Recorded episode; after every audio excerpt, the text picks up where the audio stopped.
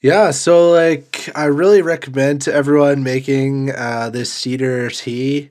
Alternatively, making the white pine tea. I haven't tried that one yet. Uh, the eastern white pine is a beautiful tree that can be found all around Ontario. Cedar trees, surely uh, most people know what those are. Highly recommend a little bit of that, just a couple tablespoons and four cups of water. Boil it up, make a tea. Uh, it's Yeah, good. not not too much though. Not too much. It could be toxic. yeah. it um uh, but it aids with uh, with your respiratory health right so uh Yeah. it's worth worth worth looking into i've been drinking I'm these gonna, lately I was, looking into that. yeah i was feeling this uh tightness in my chest today which was very sudden i didn't feel it yesterday and i was you know i'm like well am i just paranoid because coronavirus is out there in the world now or is this uh a real concern. You know, on another day when I didn't know about uh fucking COVID, would I just say like, you know, maybe I just smoked. This is normal. Yeah, maybe I did. I maybe just smoke a bit too much weed last night or whatever. Like,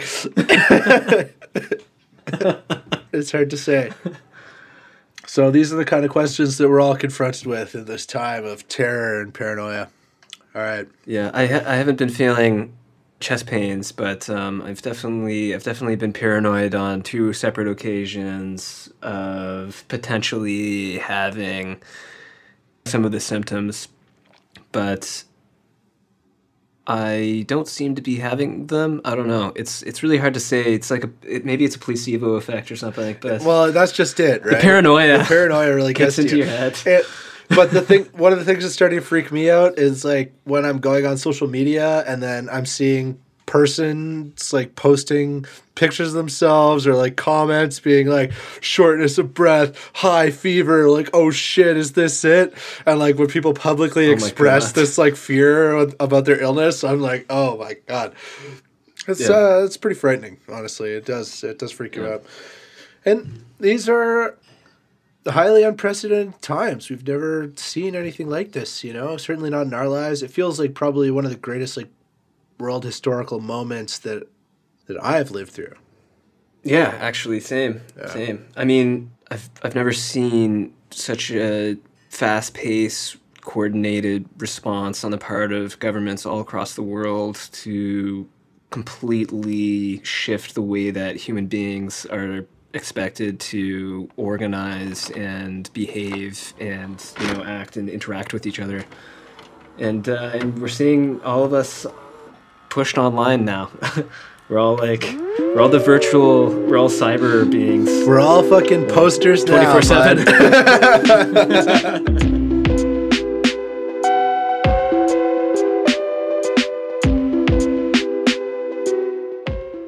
So, with that, welcome back to your latest episode of the Poplar Tapes. Uh, my name is uh, Kiegan Irish, and I am a semi failed academic who's trying to break into community organizing. I'm here with my homie. Alex Boos, and I'm uh, hopefully not a failed academic. Although we'll see if uh, everyone is going to go back to the universities or if uh, society is actually just crumbling and, uh, you know, continues to crumble. You know, they invented the universities, what, in 1200? Something like this. it had a beginning, it will have an end. So, Yeah, and and you know it's uh, exactly we've uh, it's it may be time to actually restructure the models of education and pedagogy anyway, right? I mean, we've been using the same same power structure for a really long time. yeah, they're all going online now. So, uh, I'm sure that's really great. really great. Facebook is fucking loving it. Google Classroom Yeah. is here to service your every creepy need. yeah. Yeah, Google Scholar. all right. yeah. Um, so, in all seriousness, today we uh, wanted to talk about the coronavirus, which ultimately like needs no introduction. I'm sure by the time people are listening to this, everyone will have heard of the coronavirus. um, you will know what it is. You know, it's impossible to avoid. It is a totally uh, global phenomenon. It is wall to wall media like the coverage. only fucking shit I know, yeah. Yeah. Only shit that you hear about. Right yeah, and uh, you're probably also living under these uh, self isolated conditions. You know, at least here in Ontario, where I am, like schools have been closed, restaurants have been closed, state of emergency has been declared. Um, so it's it's pretty serious. Like I was saying, it's it's probably the most significant uh, world historical moment in living memory. I mean, as like to kind of maybe take a step back from saying that, like as millennials, we have lived through a certain set of world trajectory, trajectory of yeah. world historical moments, you know? Like we kind of yeah. came to consciousness with 9/11. 9/11 was the first kind of like major uh, world historical moment. Then we had the Iraq War. You know, we had the 2008 financial crisis. Like now we have coronavirus. Um, these are the kind of events that have really shaped our political consciousness, and you wonder why we are all increasingly radicalized. You know, you have all of these kind of really extreme events that have sh- shaped our consciousness in such formative ways. Like, you can't sort of half-ass it or like have a lukewarm approach to something like a 9-11 or a coronavirus you know? It's like you really got to go all in. Yeah. It's an interesting place to find ourselves. But all that to say, like, there's so much media coverage of coronavirus right now, and in a way, like, we're kind of just adding to the noise. But um, I think what we wanted to do was something a bit more uh, subtle and a bit more intentional, which is that, you know, if you want to hear about the direct effects of coronavirus on like working people and the policy response uh, by governments, for example. There's an excellent Revolutionary Left Radio episode on this. There's an excellent Alberta Advantage podcast uh, on this. Media Media Indigena just released an episode too. Yeah, so that, that stuff's that stuff's totally out there. And so rather than doing that kind of like really fine grained analysis of the policy, I think what we're more interested in today and in our discussion is like, well, what does this crisis mean for our political imagination? What does this mean in relation to the capitalist realism of the neoliberal era? Because these have been really, really dramatic changes, the likes of which haven't really struck the global economy before. The thing is, like, there's a lot of comparisons to be made to the 2008 financial crisis, but the 2008 financial crisis was a result of like certain banking practices and policies, um, which led up to that crash. And you know, yes, we can be very critical of their uh, the way in which bankers and these various financial institutions treated people, and we can be very critical of the way in which uh, the state responded to that. And I, in fact, I think we should. But what we're looking at with coronavirus is rather this like collision of biological reality with um, political and social structure. And really, it's a crisis that is about the interface between human beings and human society and the biological environmental world. So I think that's what makes it so unique and so interesting. And it also kind of tethers it to the just barefaced reality of the world in a really important way. You know, the 2008 financial crisis was internal to these human social systems, whereas mm. coronavirus is necessarily about the interface between human social systems and the ecosystems the ecosystems that sustain us yeah. ultimately right so yeah. i think that's really unique about this moment and so that's what we want that's the kind of thing that we want to talk about today right we want to tie this crisis to um, climate change we want to tie it to the way in which we in the broad sense of like human beings uh, under the kind of collective subjectivity of capital are interfacing with the natural world, you know? And I think that's really what we want to get at today. Yeah, yeah, definitely. So, yeah, we're we're definitely living in a momentous time, I guess, but also like a very hor- horrifying time. And we have to kind of think through where where these pandemics come from and you know how these viruses emerge and these kinds of questions aren't necessarily the first kinds of questions that are being addressed in a lot of the stuff that is floating around online. Mostly you see information and updates on the amount of cases, uh, the amount of uh, deaths, the amount of cases waiting to be confirmed, a lot of information circulating online about the symptoms of the virus, but also, you know, people's personal experiences of the virus, and then different ways and protocols that the government has been uh, implementing forms of containment and kind of reactive or responsive measures uh, to contain the virus, but we we also need to think about how those you know those forms of uh, containment aren't necessarily forms of preventing uh, its futurity right? The futurity of these pandemics, the co- continuity of them. Because while there is no clear end in sight to these measures of social confinement or con- uh, containment, um, and social distancing, rather, since there's no. Which yeah, can I just, can I no just clear, butt in, sorry, yeah, and say, yeah. like, social distancing is such a disturbing and Orwellian term. term. yeah. Like, I, I hate that as like a phrase. Yeah. But anyway, sorry. Carry on. Carry on. No, no, no, no, totally. yeah, but there's yeah. Uh, I mean, even though there's no clear end in sight to these, okay, let's let's replace social distancing with like um, social confinement.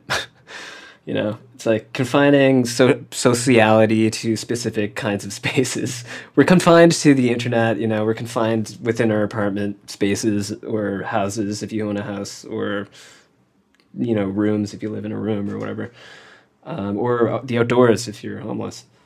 Um, you know but uh, there is yeah i mean even though there is no clear end in sight to this lots of people might be wondering okay when you know when are things going to come back to normal? You know when when can i take back take back up my everyday life right? And the thing is i mean th- this could a- if this lasts for months then this is gonna you know this is gonna deeply impact and shape uh, our futures uh, as uh, as individuals and as communities and as a global community. And if we're thinking about the question of what you know what constitutes a normal society in which we live we need to be thinking about how pandemics and viruses like these are not that anomalous. Like on the one hand, yes, it's an anomalous kind of virus because it's uh, you know there's no n- no, uh, known uh, there's no known vaccine. Uh, it's also it's not it's also not the first pandemic, right? We had SARS, we had swine flu, H1N1, um, and these kinds of plagues or pandemics uh, reach deep into the past, and there's a continuity with them. And there's also a, continuity that they have with the processes of industrialization and industrial capital. These are all going to kind of tie in with what Kiegan was opening up with, with regard to the ways in which human societies are kind of in, interfaced or interacting with ecosystems. So there's a evolutionary biologist that goes by the name of Robert G. Wallace who has been cited a lot recently. He discusses two different ways in which viruses and plagues like this can emerge. So one of them is in a context of industrial mass agriculture.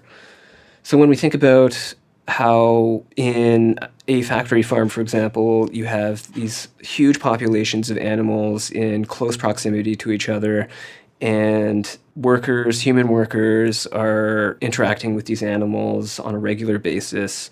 That creates an interface between the human and the animal and the possibility for any sort of virus that might be uh, gestating to begin to mutate and take on human specific traits.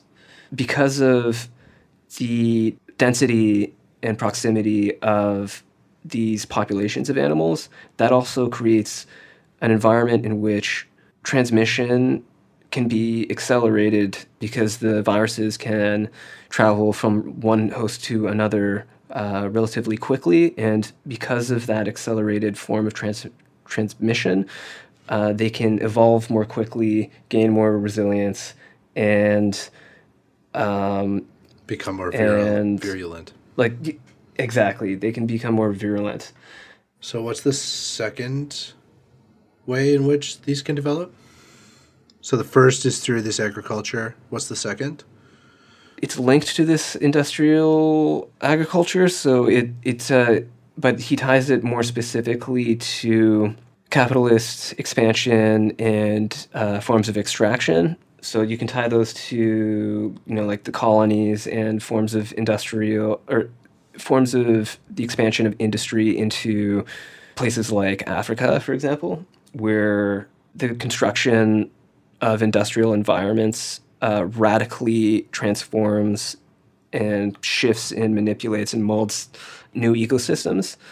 And while it does that, um, you know, either by deforestation or the destruction, you know, causing devastation in the actual environment itself, um, it also pushes populations of animals deeper into the forest and also pushes people who live off of the land deeper into the forest as well, uh, closer to isolated uh, disease strains. So it creates a greater condition of possibility for a bizarre kind of anomalous disease strain to take root. spill over, yeah, and take root in in human beings.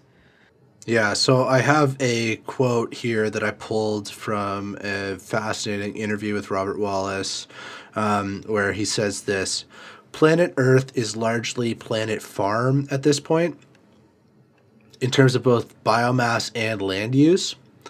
Agribusiness is aiming to totally corner the food market the near entirety of the neoliberal project is organized around supporting efforts by companies based in the more advanced industrialized countries to steal the land and resources of weaker countries.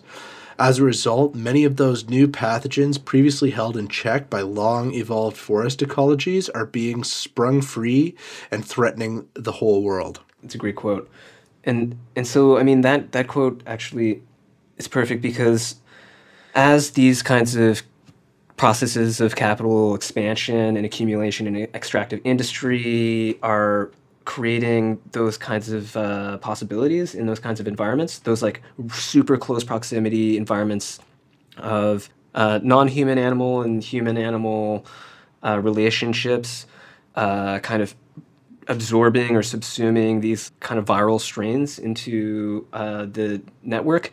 What it's actually doing is like it's like drawing it into like the global body, you know? And like what is the global body? It is uh, a global order that's built on uh, like systems of exploitation, expropriation, distribution. Right. So maybe maybe you'd want to say something like this. Um, the global economy at this point in history is incredibly and deeply integrated, right? Yeah. yeah. Like free trade has been the mantra of um, society, global society, for you know thirty plus years at least, and mm-hmm. so there are very complex and intensive networks of connection between all of these different like nodes of human population and resource distribution and so on and um, while those networks are global, there isn't a parallel kind of global network which is concerned with human health, with the well being of laboring people, and so on and so forth. Like, the relationship between nationalism and internationalism in the neoliberal order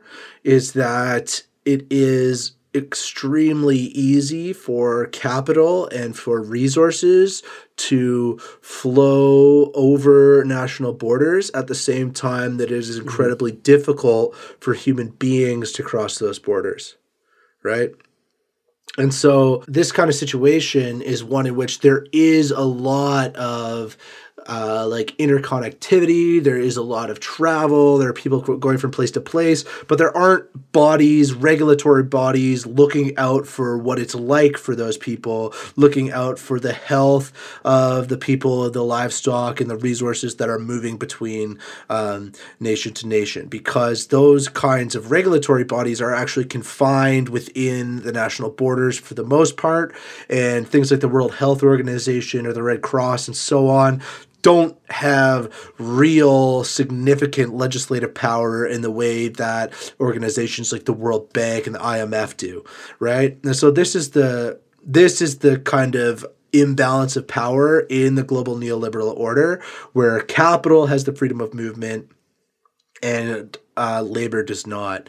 But, you know, capital in order to move nonetheless requires this movement of resources, nonetheless requires laborers. They just have no protection.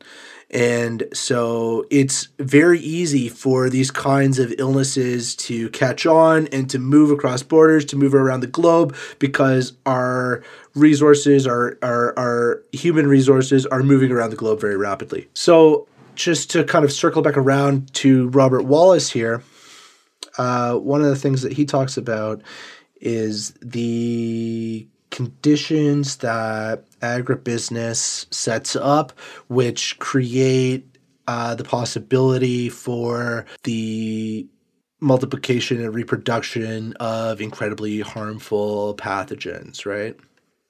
So he talks about the global expansion of factory farming and the global expansion of the meat industry, basically, you know? Um, and so he talks about the way that when agriculture replaces the natural ecologies that exist in a particular geographical area, um, he says you couldn't imagine a better system to breed diseases. So, and why is that the case? Because uh, natural ecosystems that exist are incredibly complex. You know, they are there are many, many different layers going on. There are a multitude of different species that are interacting in relation to like the organic and inorganic matter around them, right? Like these are incredibly complex systems. Whereas when those systems are just like wiped out through fire and bulldozing and then replaced with this monocultural system, which is designed to produce uh, animals who will be slaughtered and sold uh, on the market, you know, instead you set up this kind of monoculture. And this monoculture of livestock is especially dangerous because you have bred out of those animals their natural defenses against uh, pathogens. And as well, you're constantly exactly. cycling the population because you're always sending new pigs to go and die in the slaughterhouse, right? So, this is excellent breeding conditions for a virus because that virus has to learn to leap from sim- similar animal to similar animal to similar animal, right? It's constantly yeah, doing yeah. this. And so then it evolves the capability of leaping from one creature to the next and it exactly, jumps exactly. into human hosts eventually. And so in the specific case of coronavirus, you know, you hear all this kind of racist chatter, you know, that uh, oh, it's because Chinese people eat weird food and all this fucking bullshit, and yeah, you know, that, even man. even Trump yeah. has uh, calls the coronavirus the Chinese virus. You know, yeah, I saw that. Yeah, so it's pretty obvious that the right is trying to like really racialize this, but uh, the reality is way more complex than that, as it usually is. The reality yeah. is that where did this virus come from? Like Alex was talking about this earlier, the way that um, so bush meat and wild meat is something that has become commodified. But in order to bring that commodity to market, hunters are having to go further and further and further into what is left of forests and what is left of uh, habitats of various animals because the remaining habitat, as we all know, like is being actively destroyed to create this monocultural uh, animal agriculture. So the likelihood of someone encountering um, an extreme pathogen, which otherwise was caught in the network of an incredibly complex local ecosystem, is increasing and increasing and increasing all the time right like it's it's inevitable that every single one of these deadly viruses is going to hit us if we destroy every existing piece of habitat for wild animals on the planet and like hunt them to extinction. You know, the viruses that they held within them of course they're going to come into us you know? Of course they're going to come into our livestock who are closely interfaced with that wilderness space and then in turn leap into human beings right? Like and this is precisely the way that coronavirus made its way. Like you know the kind of like patient zero or whatever was in this um uh, a fish market, the seafood market in uh, Wuhan, where there were wild animals like sold. But mm-hmm. to say that it started there is to precisely miss this process of the way in which the wild animals were brought to market. Exactly. You know? Exactly. And like is to yeah. just ignore this whole structural element of like the destruction of habitat for the sake of animal agriculture. Mm-hmm. And so if yeah. we're not. Yeah. And sorry, yeah, just go ahead. Yeah. Oh yeah, no, no, no, no, no, absolutely. It's just like uh, you don't want to actually local, locate the the blame or the origin at, uh, in the the wet market, right? You want to locate it at this like weird path pathogenic pathogenic. Is that sure? Yeah. pathogenic yeah. ecosystem. You know, it's like an ecosystem that's been like manufactured and produced by this contact between like the monoculture, the industrial monoculture and and uh, these uh, you know quote unquote wild environments, right? And so uh, as as a breeding ground for these kinds of viruses, it becomes its own kind of like Frankensteinian ecosystem. Yeah. but it's about locating locating it in those structural elements. Exactly. As, as you're pointing exactly. out. You know? so, yeah, and so like all this stuff to say, like we would be remiss not to make the connection between the virulence of coronavirus and the global scope of what we're talking about and uh, climate change and neoliberal economic structures right? We need to understand what's happening now in that lar- in that larger context and say you know, this is the kind of thing that like virologists have been warning us about for a long time. This is the kind of thing that climate scientists have been warning us about for a long time. And uh, this is only the first, you know, it's the first one of this scope, but it's almost guaranteed not mm-hmm. to be the last, right?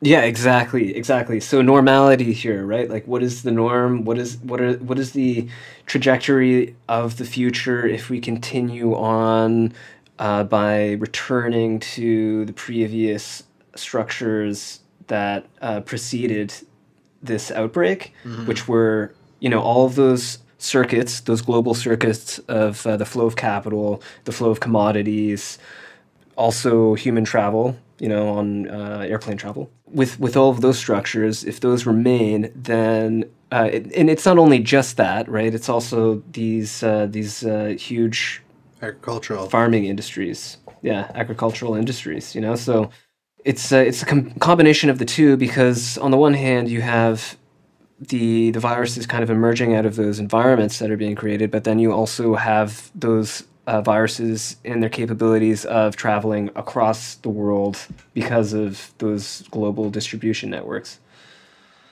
which are basically global distribution transmission yeah. networks. yeah.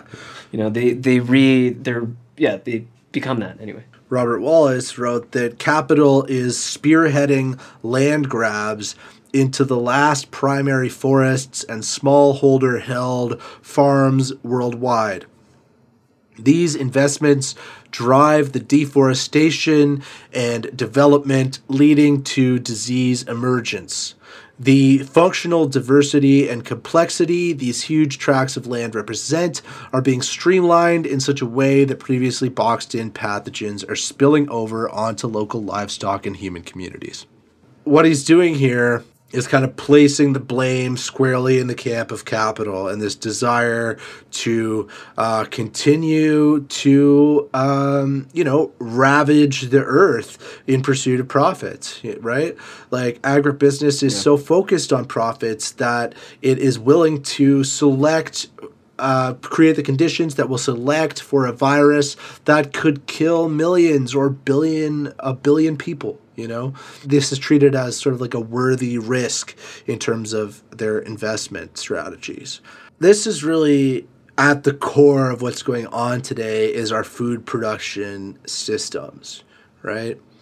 And i think that is what is being missed in the kind of mainstream like media narrative that we see day to day that is about like you said like containment that's about death toll that's about different like political policy responses that's about um, all this sort of stuff right what's being missed there is this deep root of the problem you know like where did this come from? Like, why is this happening in the first place? And making that connection to our food production system and the values that are embedded and represented by our food production system, which, as um, Robert Wallace points out, dominates the landscape of the earth, you know? It's like, it's worth drawing that out. It's worth pulling on that thread and saying, um, this happened for a very specific set of reasons, or rather, this happened as a result of the specific set of conditions which were produced mm. in order to generate profit, you know? And that is what yeah. is sort of unconscionable. Like, that is the problem that we need to be seriously addressing. And so, when Alex brought up this question of normality, you know, so I just want to circle back around to that people i think a lot of people have this experience you know where you're locked away in your apartment maybe you can't work maybe you're struggling with x y and z problem like hey how am i going to pay my rent if i can't get paid? Uh, i'm on ei maybe like that's only half of my income blah blah blah. Um, when you're kind of in that sort of condition you're saying to yourself i just want things to go back to normal. You know i want to return to the normality that i had prior to this experience. But what I think this experience is doing for us is calling into question that normality that led up to this point, right? Yeah, exactly. Yeah. And this begs the question what you know, what is the future? yeah. If uh, if we just continue to let our mass industrial agriculture complex continue to ravage the earth and to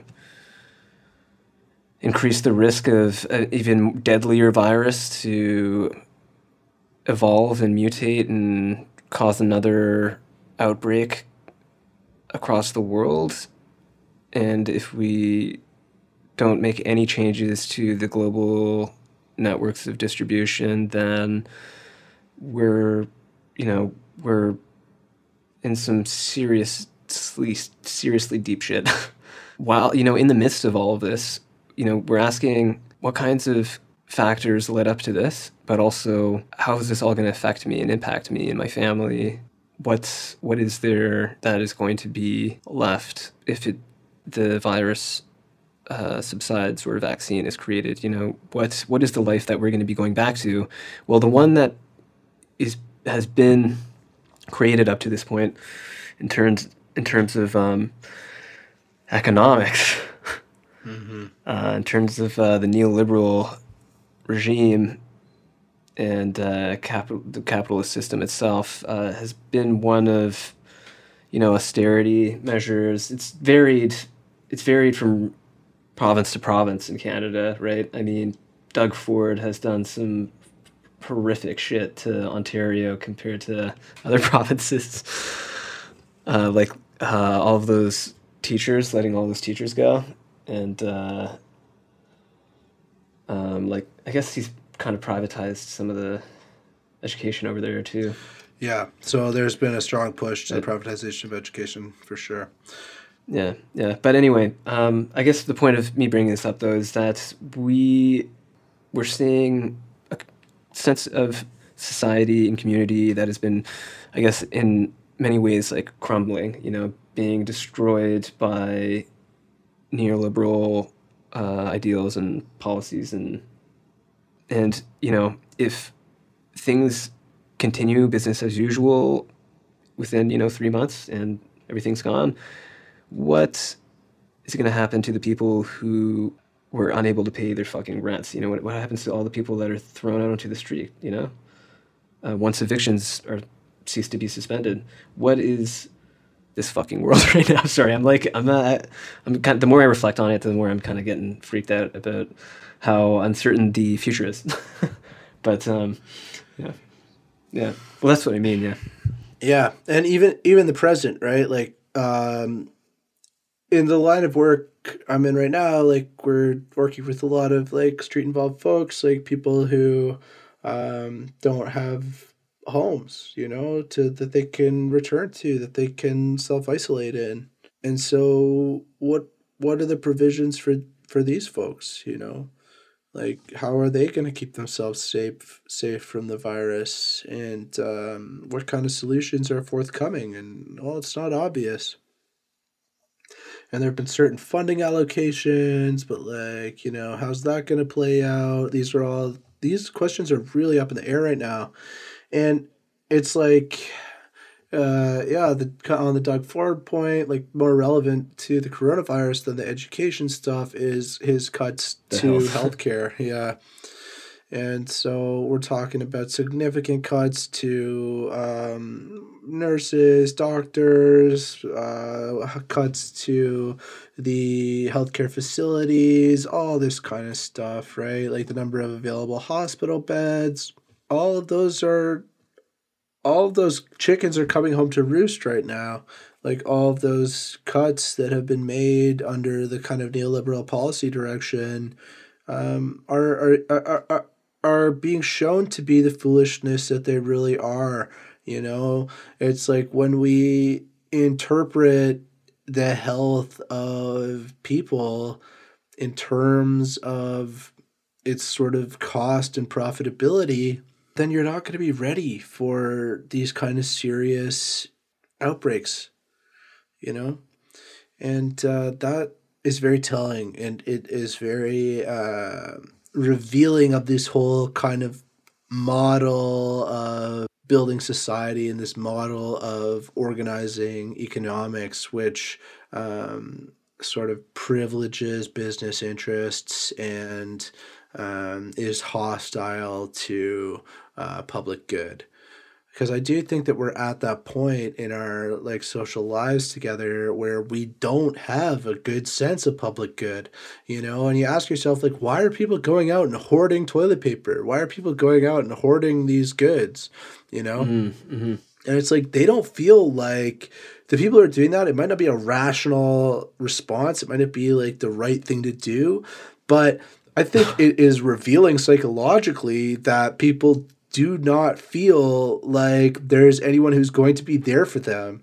They feel that they have to prepare themselves and are they, you know, they're the only one I can count on and all this kind of like individualist um, kind of framing of the problem, you know, because there's no precedent in our society of like our just of our social order operating to look after people in these dire circumstances. Like people feel that that's not there for them. Uh, and I think that's what's really being expressed in these um, hoarding activities and in the desperation that we're seeing. No, I, I absolutely agree with you. Actually, like I, I think that it is it isn't really irrational.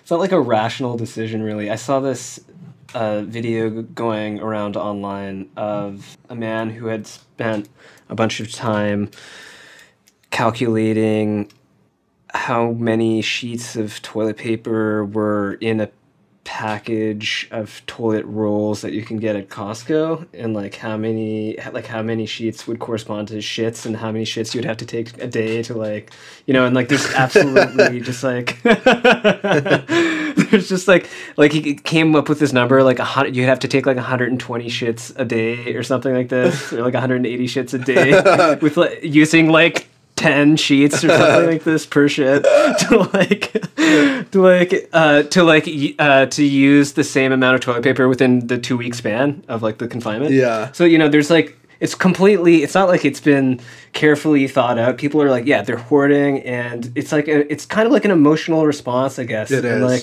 but it's also, you know, and it's it's it's like a comfort response. Like think of toilet paper as like this one thing that uh, it's like a symbol of i mean like think of the imagery that's on fucking toilet paper uh, uh, packages like just like fluffy cats and like uh, and and it's like a symbol stuff. of like cl- Soft. yeah and it's a symbol of cleanliness yeah. right yeah yeah but uh but it's also it's also it, it- but it, it is also it's directly yeah related to this like i think sense of having no sense of community right? Like it is kind of like that neoliberal survival of the fittest out uh, everyone is out for themselves kind of attitude that's kind of just like break like that's just kind of surfacing or you know bubbling to the surface in this kind of circumstance. But i, I also think that it's motivated by a kind of apo- ap- an apoc- apocalyptic imaginary as well. Like p- people are like freaked out you know? They think it's like an apocalypse. And they're just like hoarding shit you know? Because like who fucking knows what's about to happen? But um Yeah. Absolutely. yeah. So, um, yeah, so maybe this brings us to really like our discussion of the political imaginary, which is where we've wanted to get here. Um,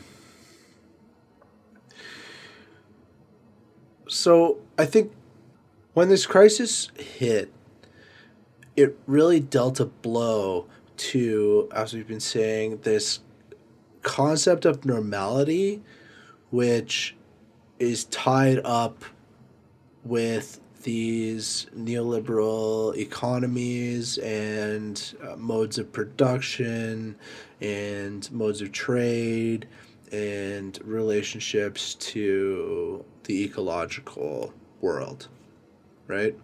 Mm-hmm. Like Yeah.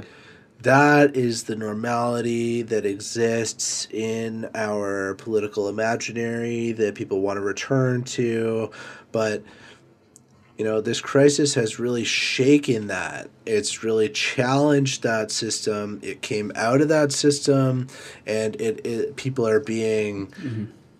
Burned by that you know? Yeah. uh, and uh, i mean people are dying. Like it's very serious it's very real. How do you respond to this crisis? Like what do you pitch politically to make sense of what's going on and where things are headed in the future. And that question of the political imagination, of what's possible, of what's going on, um, that's what's really, really contested, I think, right now. We can see that uh, because this is such an unprecedented moment of crisis, that people don't know what's right. You know, they don't know the right thing to do. They don't know how to respond. And they're looking for answers. They're looking for coherent kinds of explanations um, that uh, will be useful to navigate what's going on in the world around them. And that's totally reasonable. And so I think as people on the political left in the sense that we in the sense that we oppose capitalism explicitly it's like we need to be talking about our ideas right now and we need to be pitching possibilities and solutions and we need to be constructing this narrative that I think we've been constructing pretty effectively or at least like we've had some fun doing it today uh, where we're saying this crisis is a result of capitalism you know it is a result of climate change which is driven by the profit motive. It's driven by this relationship to the natural world. You know, um, the natural world is dying as a result of the agricultural business, as a result of uh, resource extraction. You know, that's the reality that we're facing. And so, why is this crisis coming about? You know, those same forces of capital are causing this crisis. It's about making that connection. And so I think on the political left, we have to make that explicit. So, because people are looking for answers right now and they are looking for ideas to make sense of what's going on.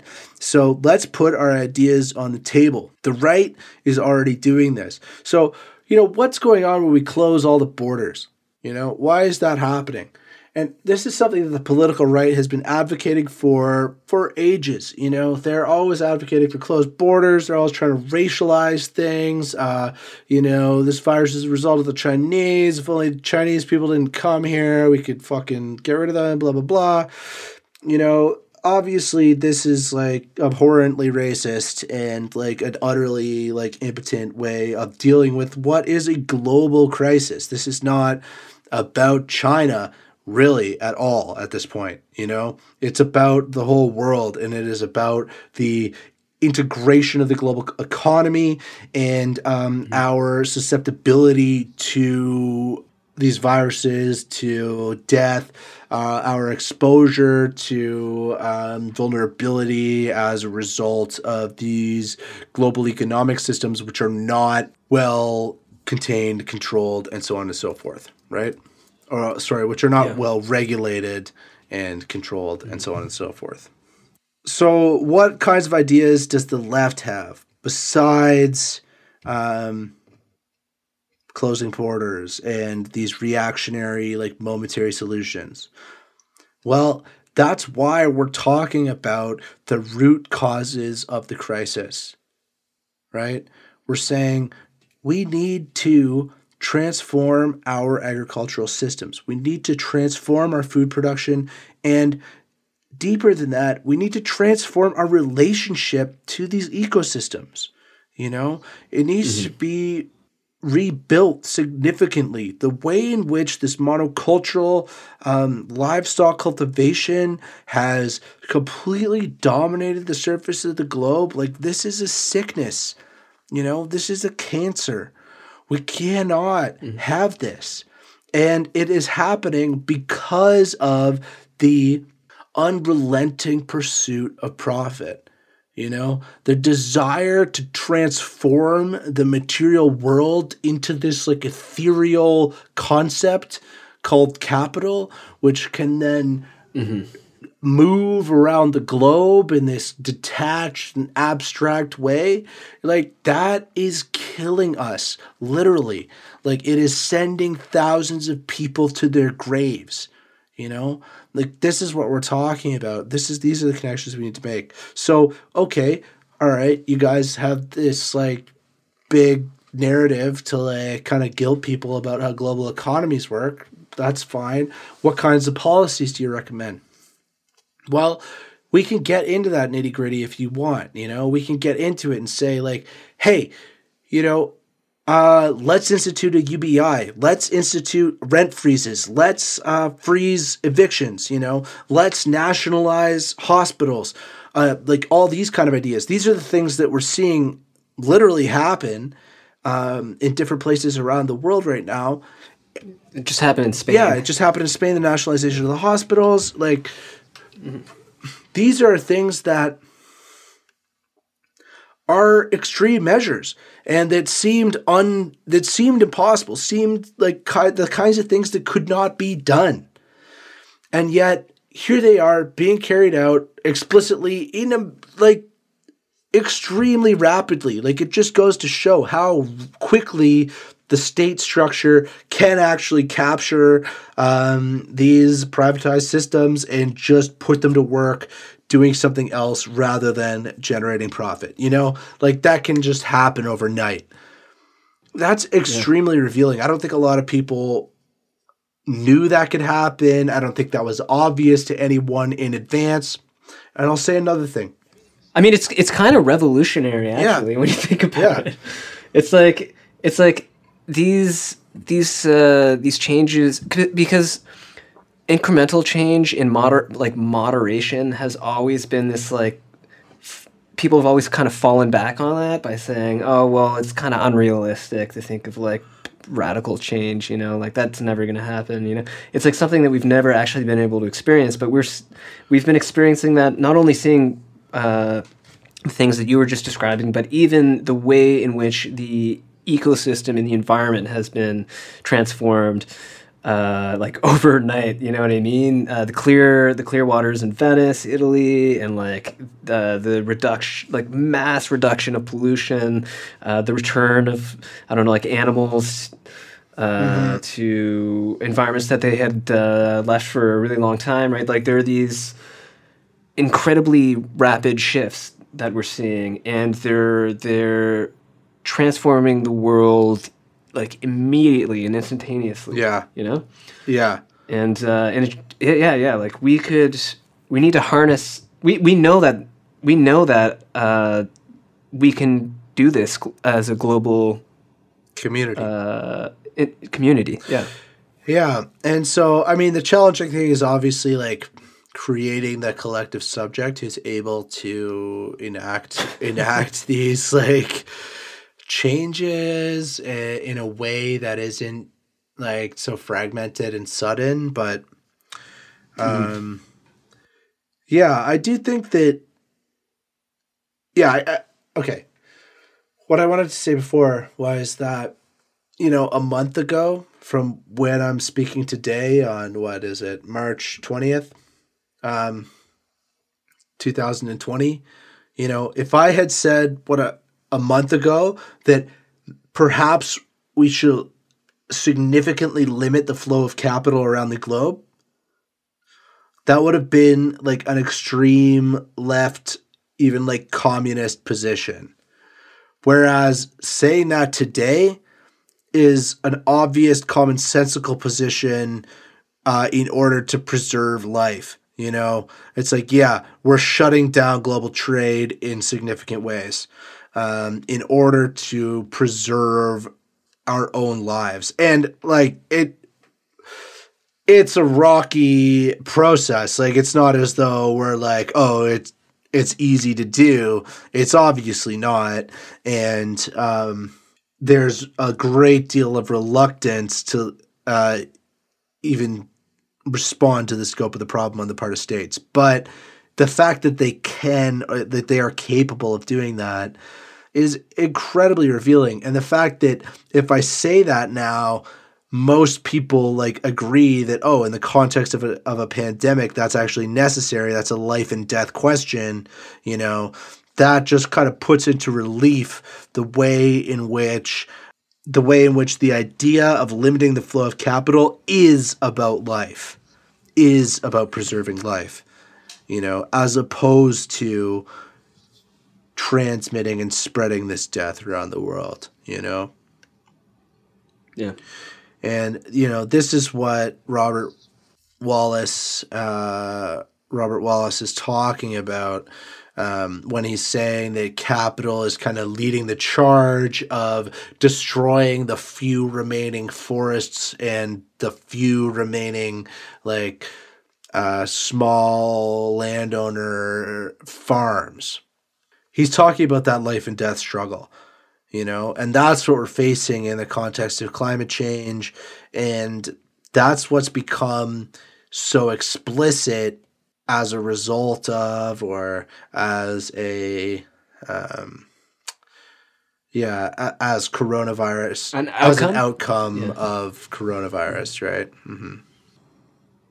And i mean there's no there's no obvious way to try there's no correct maybe answer on the best way to approach the crisis situation and to say, you know, I, I know exactly how society needs to be organized, but you need, you know, you do need to have these conversations and kind of think it, think about, okay, what would a restructured food production system look like, right? What would it look like to actually scale down extremely, you know, or like massively on global networks of trade? What kinds of commodities would be taken off the markets? What kind of markets would be destroyed, I guess? Yeah. and what new kinds of markets would be uh, would emerge? Um, but like, I don't know. I mean, think about think about this question and your own day to day life. You know, like, are you willing to give up your avocado toast for?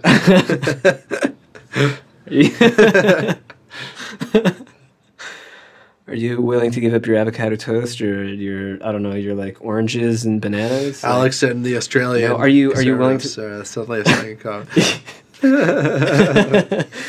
but like, you know, are are you willing to kind of reconnect with the land and the food that comes from this land and yeah, kind of reconnect with the communities on this land? You know that produce the food that comes from this land? Yeah.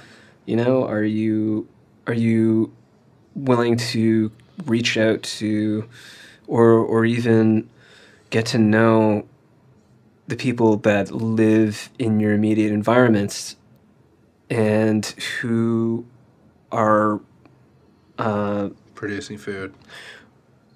Yeah, producing food, but also yeah, like I mean, like producing food and commodities and this kind of stuff, but also the people right now who are like at, on the even on the front lines, you know, doing community coordinated community response to the most vulnerable in the society, and who are offering a kind of infrastructure that fills in the gaps that our current government fails to fill in. You know, like we've seen a rise in online community response mutual aid groups and how there are people who are offering free services for childcare, you know, who are donating money to people who can't pay rent. Like there is a community, you know, for all those people who kind of just ran out and hoarded fucking TP, you know, there are actually communities and they're there, you know, um, and and we we can do it, you know, we can definitely fucking create a better world. Yeah, you know, totally. You know, we can land safely instead of break a leg and you know, or pelvis or whatever. Yeah. as we fall. yeah. So like, let's imagine that better world. And I think this is one of the things that is so difficult is that the the totalizing horizon of neoliberalism significantly limits people's imagination and they're very susceptible to these arguments about pragmatism like oh let's like rapidly deal with this crisis and then we'll be over it and we'll return to normality.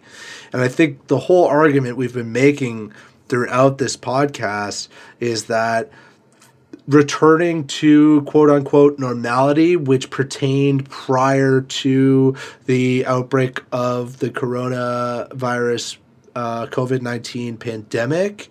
Um, that return is a return to the conditions which produced the pandemic in the first place and will in turn continue to produce more pandemics right?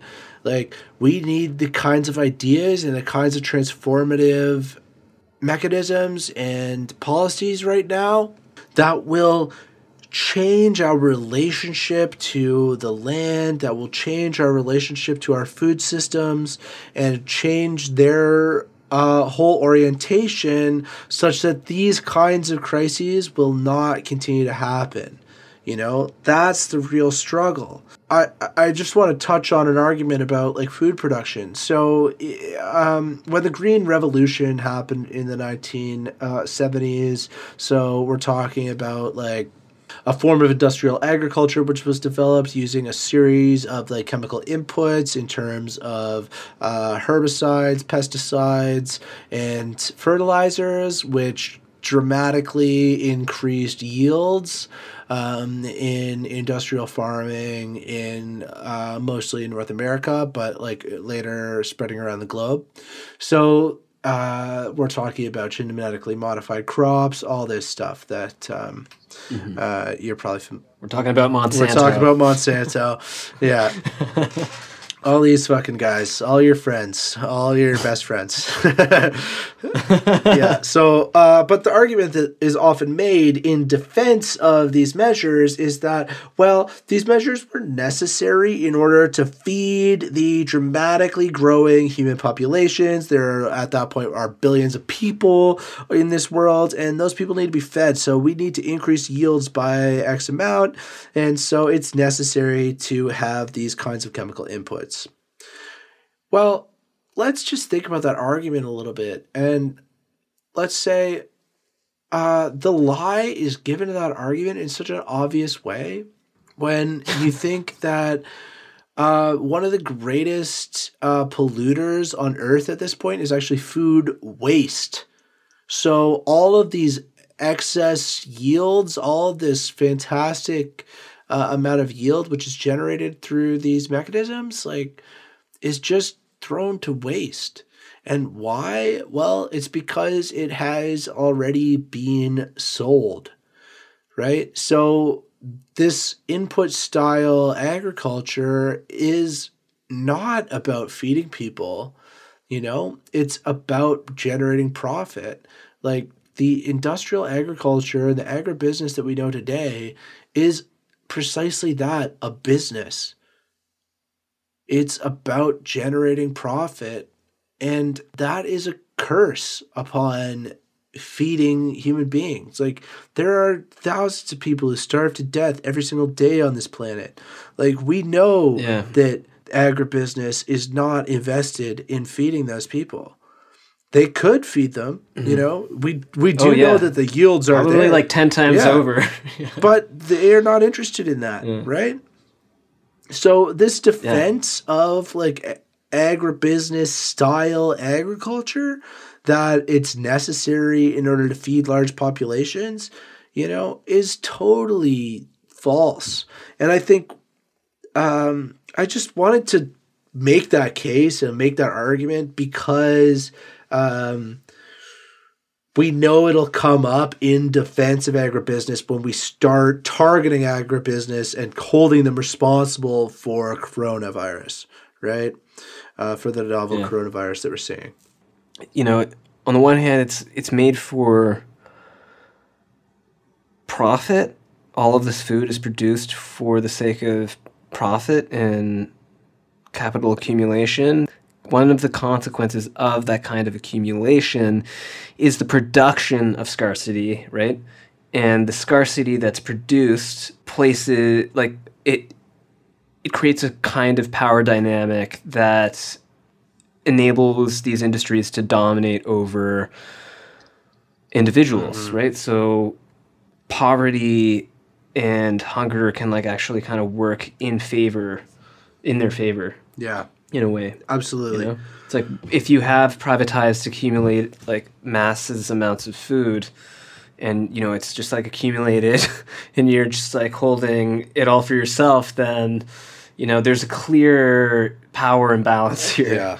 You know, there's a monopolization of food distribution and uh, you know the power of actually yeah. possessing food, and so yeah, that creates that creates a kind of um, a scarcity and uh, power dynamic. Yeah. And so there's a parallel phenomenon going on with healthcare, you know, where it's like uh, these austerity programs under like neoliberal economics um, force all of these nurses and doctors out of work and reduce the number of hospital beds that are available to populations and so on and so forth. Um, and yeah, increase the scarcity of healthcare and increase increase its availability to the extremely wealthy. You know, there's this hoarding that's going on.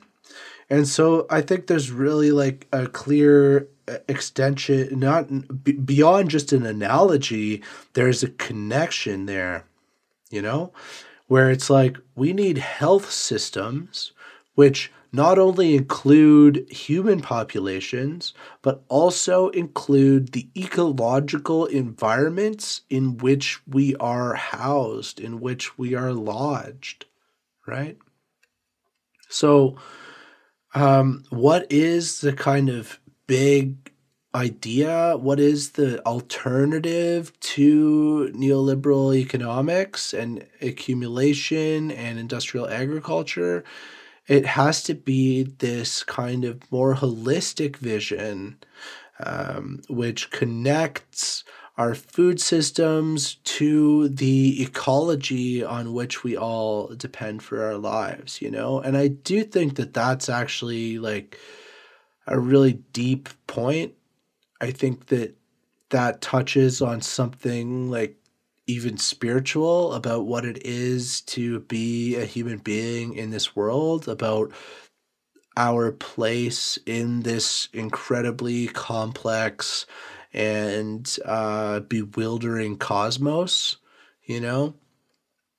I think yeah, definitely. we need to hold that gratitude to our mother the earth, you know, and say, that we have a duty and a responsibility to look after our elders in this case. Like we need to look after um, this ecosystem that upholds us, and we need to uh, stand and make arguments in its defense uh, because the opposite possibility is like a miserable death in sickness, you know?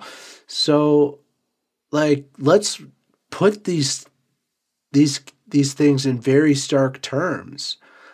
Let's make the the case that agribusiness is responsible and that it needs to be stopped, dissolved, uh, repatriated, um, this kind of stuff, right? Like let's point fingers and make the rally around that in order to defend the ecology of which we are fundamentally a part right? Let's build that narrative uh, together off of this blow to the normality to which we are accustomed. Let's say that normality has been revealed as um, a very shallow kind of sham, you know?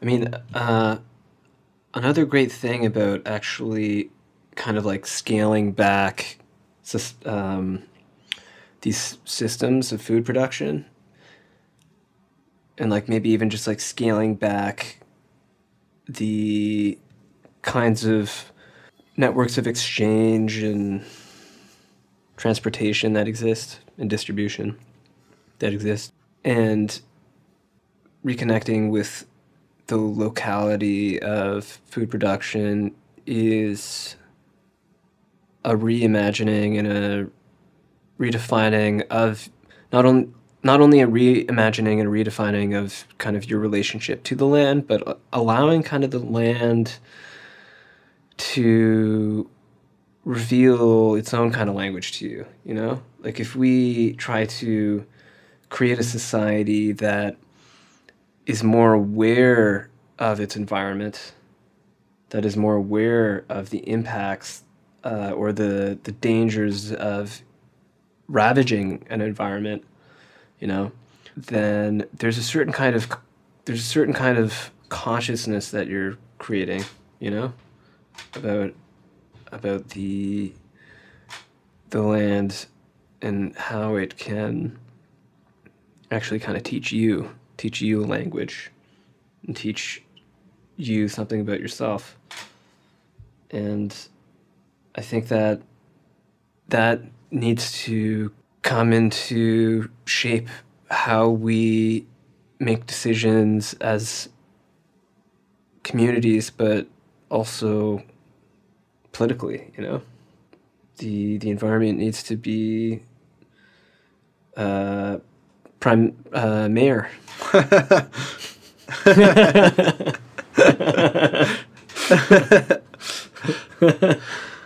yeah. Cool. So um, yeah. I actually think that's a great note to end on. If you're, unless you have a few final thoughts to wrap it up.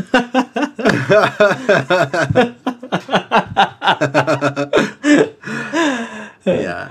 Yeah. No, I. Uh, I guess. I guess. What I'll say is, um, for a closing statement, is keep thinking about these questions and you know, if you have more questions that you've been thinking about, please share them with us.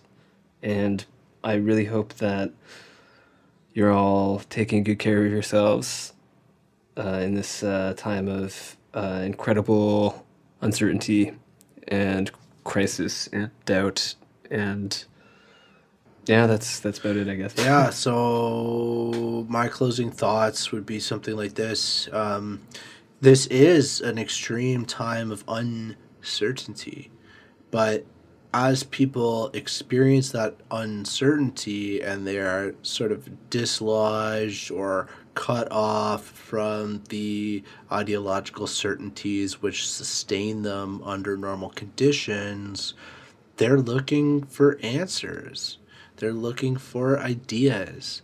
And what we want to do here and what I hope we have kind of made some gestures towards is um, formulating a different kind of way of thinking about our social order in relation to ecologies and saying that actually, you know, this is really, really important.